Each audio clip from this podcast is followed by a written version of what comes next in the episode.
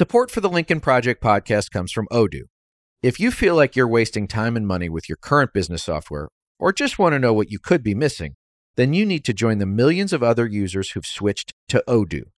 Odoo is the affordable, all in one management software with a library of fully integrated business applications that help you get more done in less time for a fraction of the price. To learn more, visit odoo.com slash Lincoln. That's O-D-O-O com slash Lincoln.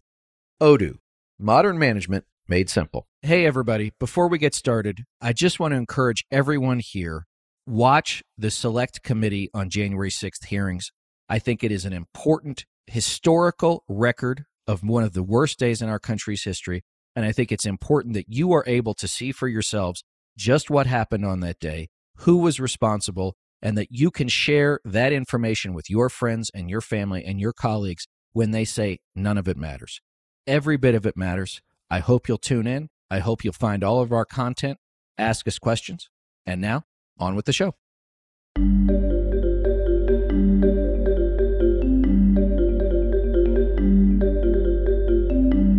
Welcome back to the Lincoln Project.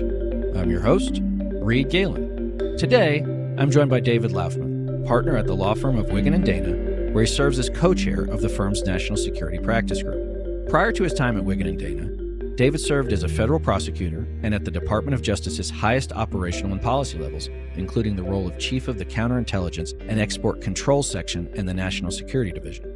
Recent clients include a third party witness in the defamation lawsuit by U.S. Dominion Inc. against Fox News Network regarding allegations of fraud in the 2020 presidential election, and also U.S. Capitol Police officers Aquilino Gonell and Harry Dunn regarding their witness testimony before the House Select Committee on January 6th last summer. David, welcome back. Good to be with you, Reed. So, David, later on, I'm going to want you to put on your prosecutor's hat regarding what could happen following the January 6th hearings. But first, I want to talk about the latest with the January 6th committee hearings. So, for context, we're recording this on the afternoon of Monday, June 20th, the day before the fourth public hearing. So, from your perch, sitting there in Washington and actually having so much experience, not only in national security, but also with some of the officers involved, what have you made of the hearing so far, and what are you still hoping to see? Well, I think the House Select Committee has done a superb job. This is what happens when you allow former federal prosecutors to guide and direct an investigation, and members, for the most part, set their egos aside. And that's why these hearings, I think, have been so well crafted and so impactful, particularly in the short time periods in which the hearings have been run. You know, there's nothing that the committee is learning from these hearings. They've learned through their own fact gathering what's been going on, and there's more fact gathering to occur. Rather, the hearings are, as you indicate, for the edification of the American people. And the most important consumer of that may be the United States Department of Justice, not, you know, Joe Blow sitting on his couch in Poughkeepsie. That's true, but I think that what we've seen, uh, I think there was a an Ipsos poll that came out last week, I think, as we're recording this, that showed upwards of 60% of the respondents believe that Donald Trump should be prosecuted for the things that they're seeing, which I think is interesting. You know, there are overwhelming majorities, both among Democratic voters and independent voters, that prosecutions need to occur. And one survey I saw recently even had it at half the Republicans. So you're right that the Justice Department might be the main so called consumer of this. But from your perspective, does the leadership, whether or not it's Merrick Garland or whoever, seeing those kinds of numbers, make it more palatable for them to pursue maybe people further up the food chain than they might otherwise? You know, I'm not sure the hearings in and of themselves are going to impact the ultimate decision making because the department and Merrick Garland, I know, feels strongly about this as you should, is going to be guided by the same bedrock foundational principles of federal prosecution, in this case, as they must abide by in every case. Do they have sufficient admissible evidence to obtain and sustain a conviction? And so I think they're going to look at the mosaic of potential criminal statutes that the facts put at issue and see what evidence they have, see how commanding that evidence is, keeping in mind that in a criminal case, they have to be able to prove beyond a reasonable doubt that the defendant committed the crimes the defendant is charged with. It's the highest bar we have. And even more so in this case, when we talk about going up the food chain and possibly charging people, you know, in the close concentric circle of the former president or even the former president himself, that there needs to be a burden of proof plus, so to speak, to make clear that this is not a vindictive prosecution. It's not a prosecution born of political retribution. it's a Joe Friday. Here are the facts. Here are the evidence. And we're not going to be deterred from applying the rule of law simply because the potential defendant is the former president of the United States. And because of that, it has to be even more airtight, right? Because we also know that somewhere in Trump's twisted mind, the best thing he thinks could happen would be that he would be federally indicted. It would make him what he loves to be, which is the ultimate victim, and give his people something to rally to him about. Do you think that the Justice Department takes that into account?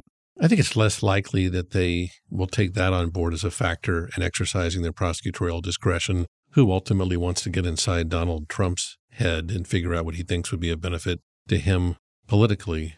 I think they want to simply make sure that they have exhausted their fact finding, and they haven't exhausted it yet because we haven't seen the sorts of public facing indicia of investigative activity with respect to the higher ups that you would expect to see witnesses before a grand jury, search warrants being executed, although there could well be a great deal of search warrant activity being exercised that's outside the public domain, search warrants for stored email content, for example, telephone records, all those things would not be in the public eye right now.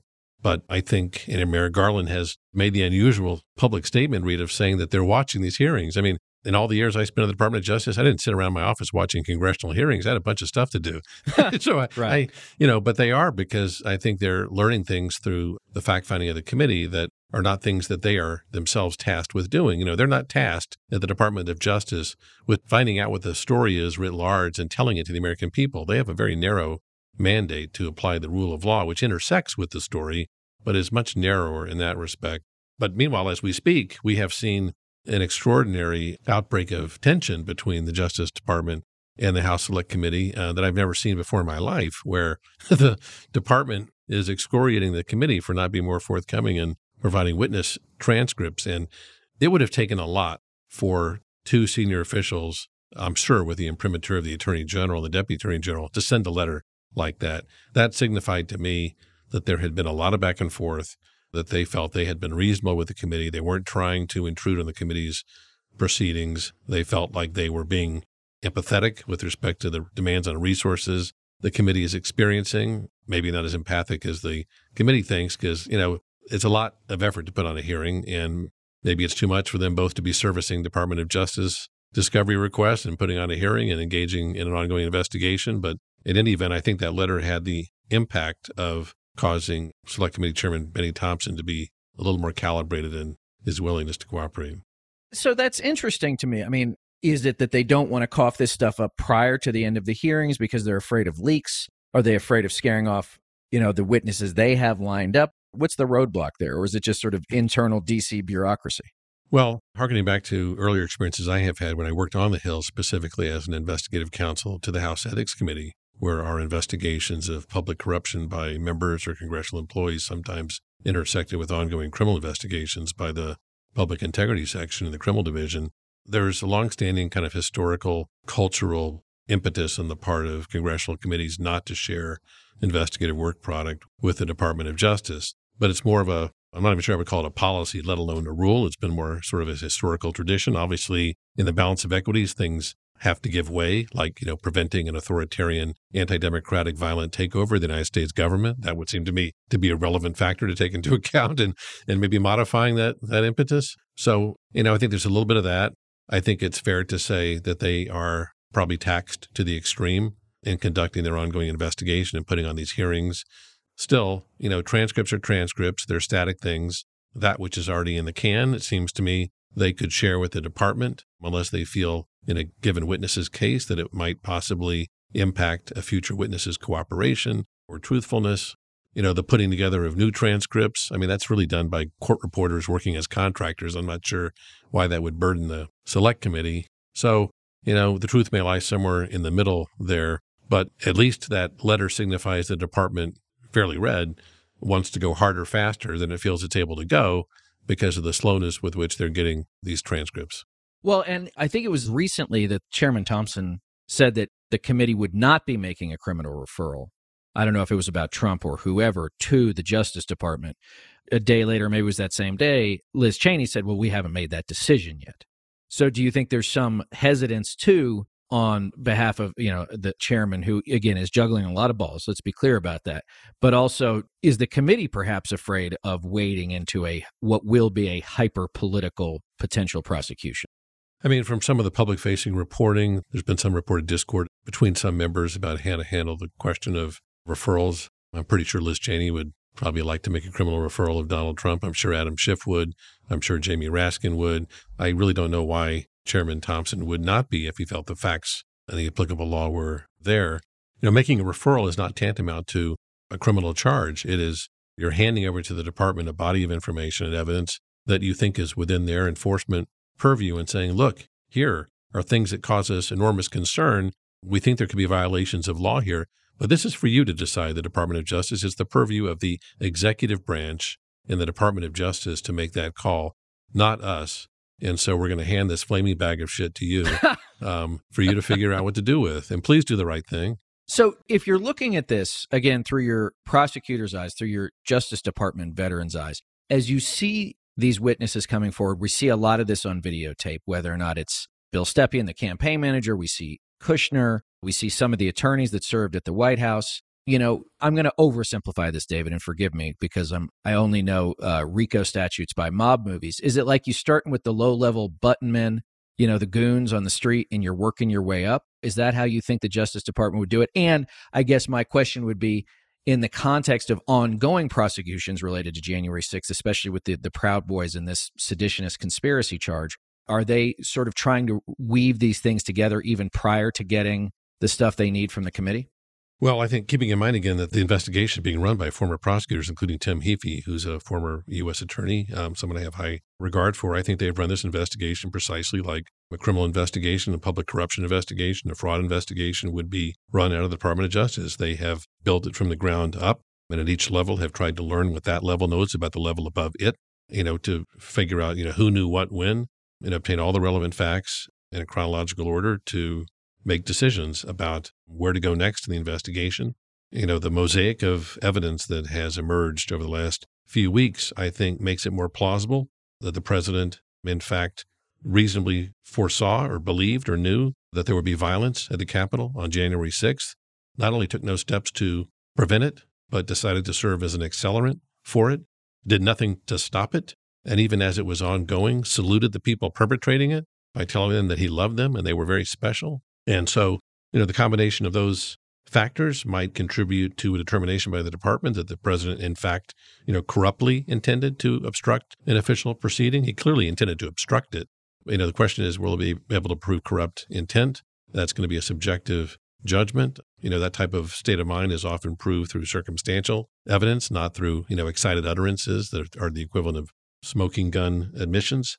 But we'll have to see where the evidence goes you know, closely related to that is whether there was a conspiracy to defraud the United States by fomenting knowingly false slates of bogus electors from these states. Which we should hear more about this week. We'll hear more about that this week. You know, clearly, you know, the president was in favor of that. You know, how personally involved was he in orchestrating that and giving direction uh, remains to be seen. Uh, we know he doesn't like to send emails or text messages, but, you know, increasingly he comes across like the mafia don sitting in a social club somewhere in Queens you know, giving verbal instructions directly or indirectly to carry out his his intentions. And at some point, I think a reasonable person will be able to assess, you know, whether he intended for a fraud to be committed on the United States government by uh, interfering with the counting of electoral votes on January 6th.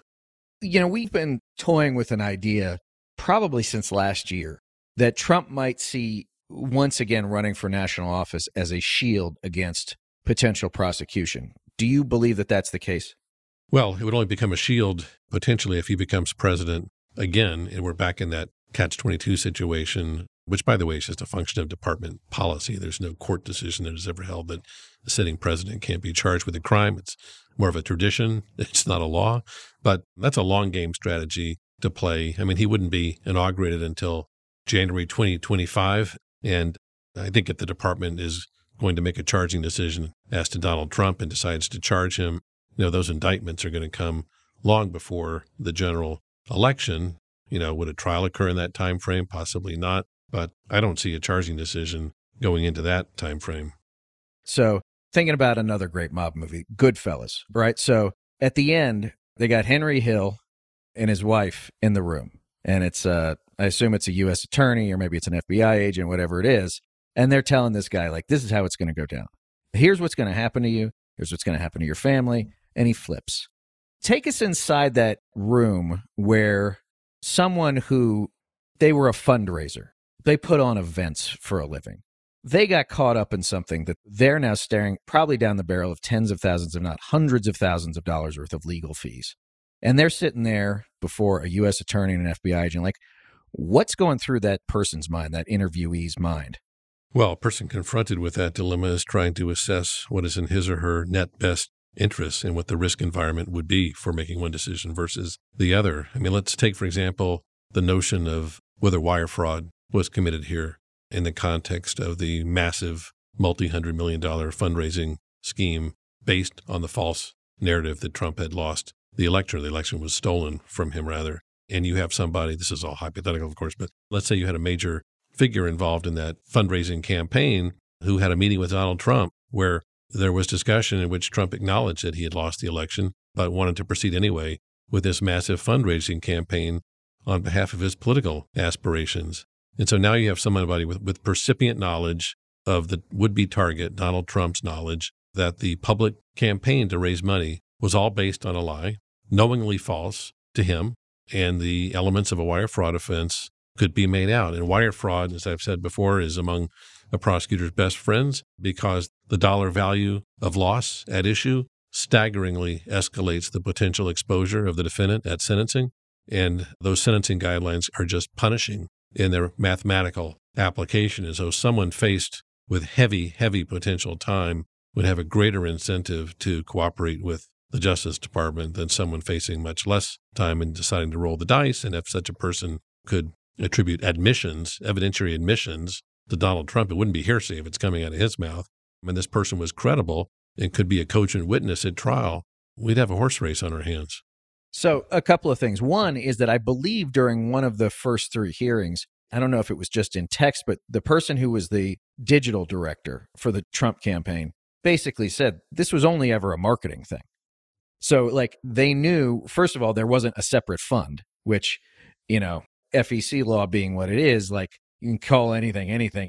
But in this case, the difference, correct me if I'm wrong, David, here is that it was in the furtherance potentially of the broader crime, which was trying to defraud the government, trying to overturn the Constitution, whatever the case might be. Am I right or wrong? Right. No, you try in this case, you'd be trying to defraud the American public, the saps that sent money to Trump's, you know, political organization. So, you know, I remember being David in a courtroom, a federal courtroom once in a public corruption trial and watching the assistant U.S. attorney work, the prosecutor work. And I can tell you, I'm sure as heck glad I was not on the stand in front of that guy because that guy knew his stuff cold, absolutely cold. So, like, is the Justice Department, are they lining up their best and brightest on this thing if they think they got to go? I'm sure that they have a cadre of superb prosecutors and agents working these cases.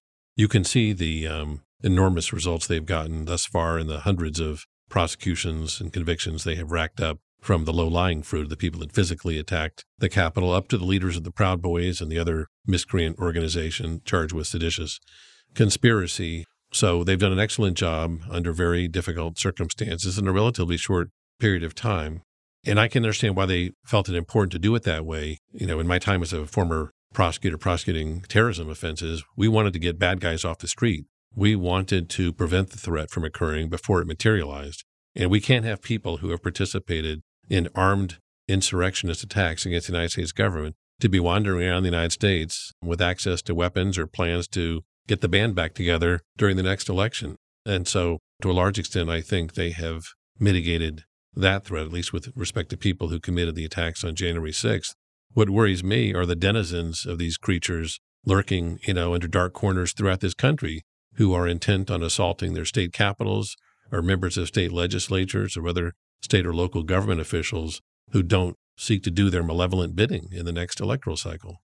There will be ultimately, at the end of each one of these strands of investigation, Reed the preparation of what's called a prosecution memo. It's what every prosecutor at Main Justice or in a U.S. Attorney's Office has to prepare at or near the end of an investigation that sets out what they investigated, what crimes they investigated, you know, what the elements of the offenses are to prove those crimes, what the evidence is that they amassed, what evidence they have that can meet particular elements of the offense to prove it, what litigation risks there are. You know, what are the risks of bringing this case? There may be affirmative defenses. You know, there could be a risk of jury nullification in a particular case, and lay it all out and make a recommendation. Step up and make the tough calls. There may be tough calls to be made. I've made them before in my career, sometimes at the expense of excoriating public criticism, but they have to be made here. And it's going to be the mother of all prosecution memos if one is prepared with respect to the former president of the United States.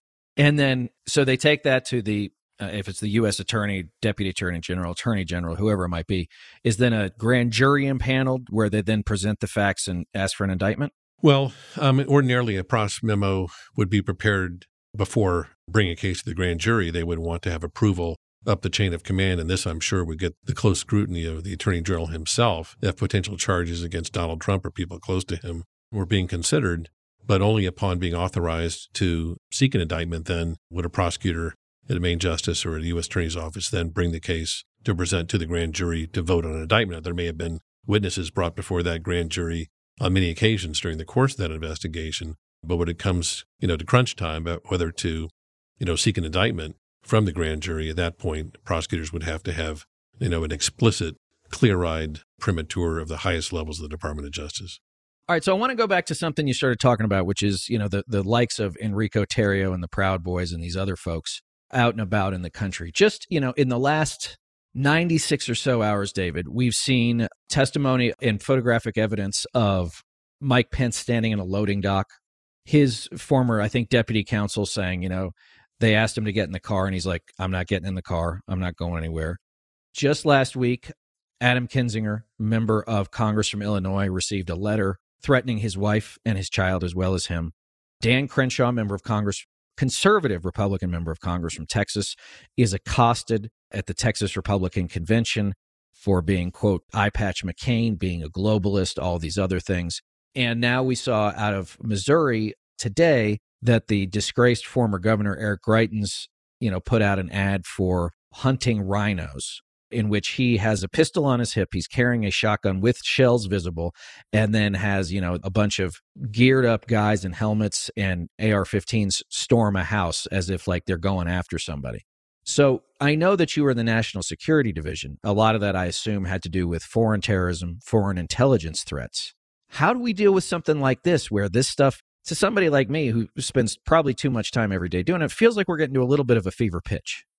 It's positively chilling and continually astonishing that a political party known throughout much of its history as the party committed to law and order is now mostly associated with violent political extremism aimed at undermining the democracy that we have built over these hundreds of years. We can see that law enforcement at the state and local level, as well as the federal level, are already taxed. As we saw in Idaho a week or so ago, fantastic work done by law enforcement in, in Idaho in defusing what would have been a violent attack by a militant extremist group on an LGBTQ parade. Just horrific. And law enforcement is going to be playing whack a mole, I fear, continuously between now and the midterms in identifying these threats and neutralizing them. You know, there's no reason to think right now that Republican voters or voters that lean Republican are going to hold accountable political figures like the ones you mentioned who are making these kinds of menacing public remarks to intimidate other officials. They have decided that violence is an appropriate means to achieve political ends. And that's a place we've never been at at a national level here. We're not talking about that in the 19 teens or 20s when leftist anarchists were sending off bombs you know, in New York or the Weathermen in the 60s. I mean, those were isolated pockets of political violence that were abhorrent, but never once did they threaten, you know, the United States government or our ability to function as a government. Well, and I believe that in Coeur d'Alene, even that the the chief of that department and many of the officers actually received personal threats themselves for having done what they did, which was a bunch of people who were otherwise, you know, just trying to celebrate who they are, right? Which should be the most of American things. And a bunch of goons, you know, get caught in the back of a U-Haul truck. And so, how does that affect law enforcement? Because everybody worries. And when now you are someone who is supposed to be protect and serve, you're the peace officers, you're the law enforcement agency, you're the one who's tasked with keeping the order and law and order. you know, how does that affect law enforcement? It puts a lot of pressure on them. It creates a risk for themselves and their family members, some of whom are probably being threatened, as you indicate. It subjects them to extreme duress at a time when they need to be on their A game in identifying and neutralizing these threats across the United States. Is there anything you learned in your time at Justice in the National Security Division that is similar from an overseas perspective that you see? Are there similarities between overseas terrorists and domestic terrorists? I would put it this way. And I was chief of staff to the deputy attorney general on 9 11 and helped oversee the department's responses to 9 11. And then I became a line prosecutor prosecuting terrorism cases.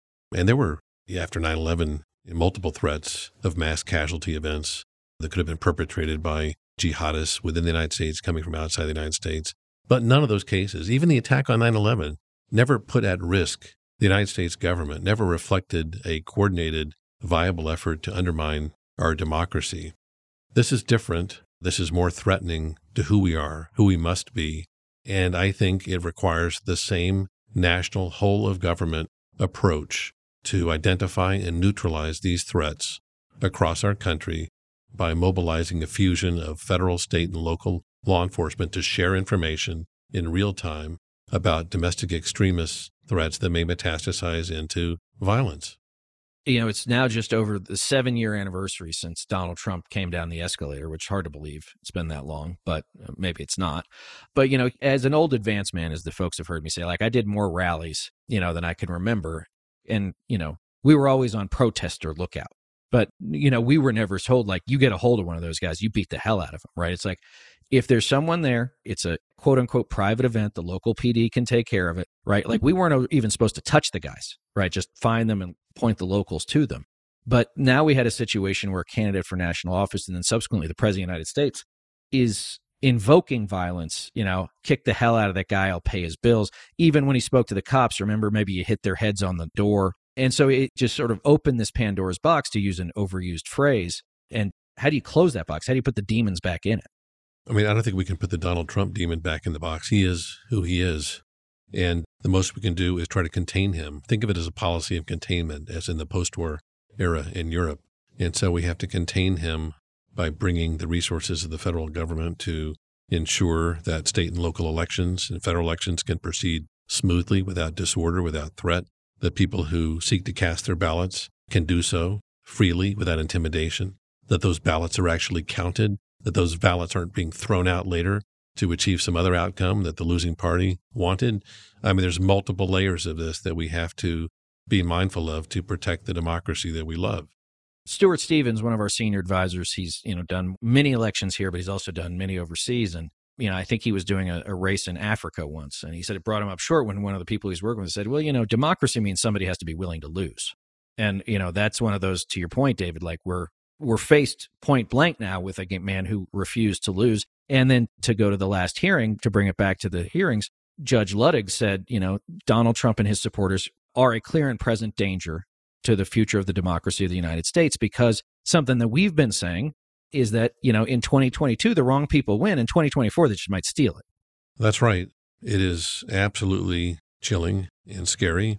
And one of the upcoming hearings I particularly dread the most, Reed, and it's going to be the one that focused on the effort to mount a coup at my former department, the Department of Justice, to decapitate the leadership of the Department of Justice through an effort by a low level environmental lawyer to usurp the authority of his boss, the acting attorney general, to carry out the political agenda of the President of the United States. And I think we came within a hair of the hijacking of the United States Department of Justice. And I can't think of anything scarier than that. And that's how close we came. If there's another Trump administration, you know, you may just see acting secretaries and cabinet officials across the spectrum who are basically puppets that he can manipulate. We saw that's what he was trying to do in the dying embers of his of his administration. You know, what if the Secretary of Defense had been fired sooner than Esper was? What if they'd put in, you know, one of these cult member minions in charge of the Department of Defense. At CIA, there was a threat to impose a political functionary. But these are the types of things that I used to observe in my callow youth as a young CIA analyst looking at regimes that we were the complete antidote to. How do we go around the world trying to instruct other countries on the rule of law when our rule of law institutions are teetering? I think that's right. And, you know, now to bring January 6th and this idea of violence, unfortunately, together, I mean, they're inextricably entwined anyway, is Greg Jacob, deputy counsel to Pence. I don't remember who he was talking to, but, you know, they're going through all this stuff, you know, about, you know, what's going to happen, what's going to happen. And he says, well, you know, this will all get fought in the courts, but eventually it's going to end up in the streets. And the guy from the Kasowitz law firm, too, who I think has been, I would probably just watch his testimony just for the feeling of it, said to Eastman, like, you can't steal 78 million people's votes. Like, you steal 78 million people's votes, you're going to have riots in the streets. And Eastman said, well, once in a while, you have to have a little blood in the streets in democracy. Like that mixed with what you're talking about is what concerns me is that, you know, you have all, you know, this guy, Jeffrey Clark, you know, these people who want to take out Haspel and Esper and all these other folks, right? There are people that will do this. If given the opportunity, they will be the Adolf Eichmann of their time they will be the middle manager who's willing to like make sure the boxcars get where they're supposed to go and will have no compunction whatsoever about it. I fear you're right. Um, and that's why we have to lean as far forward as we can without inadvertently violating the rule of law to identify and neutralize threats before they metastasize into outright political violence. Yeah, and that's, you know, certainly I think my fear individually and, and our fear collectively is that, you know, as you have probably seen and we've seen throughout history, you know, it only takes one spark. And we don't know where the spark comes from. We don't know where it is. We don't know when it'll be, but it's out there. You know, the flint and the rock are looking for each other. And we just have to hope they don't meet. Well, listen, David, I want to thank you for making so much time for me today. Before we let you go, where can our listeners find you on social media if you're on it? My Twitter handle is at David Laufman Law. Feel free to follow me there or at me as you wish. And as always, gang, you can find me on Twitter at Reed Galen, on Instagram, Reed underscore Galen underscore LP. David Laufman, thank you once again, and everybody, we'll see you next time.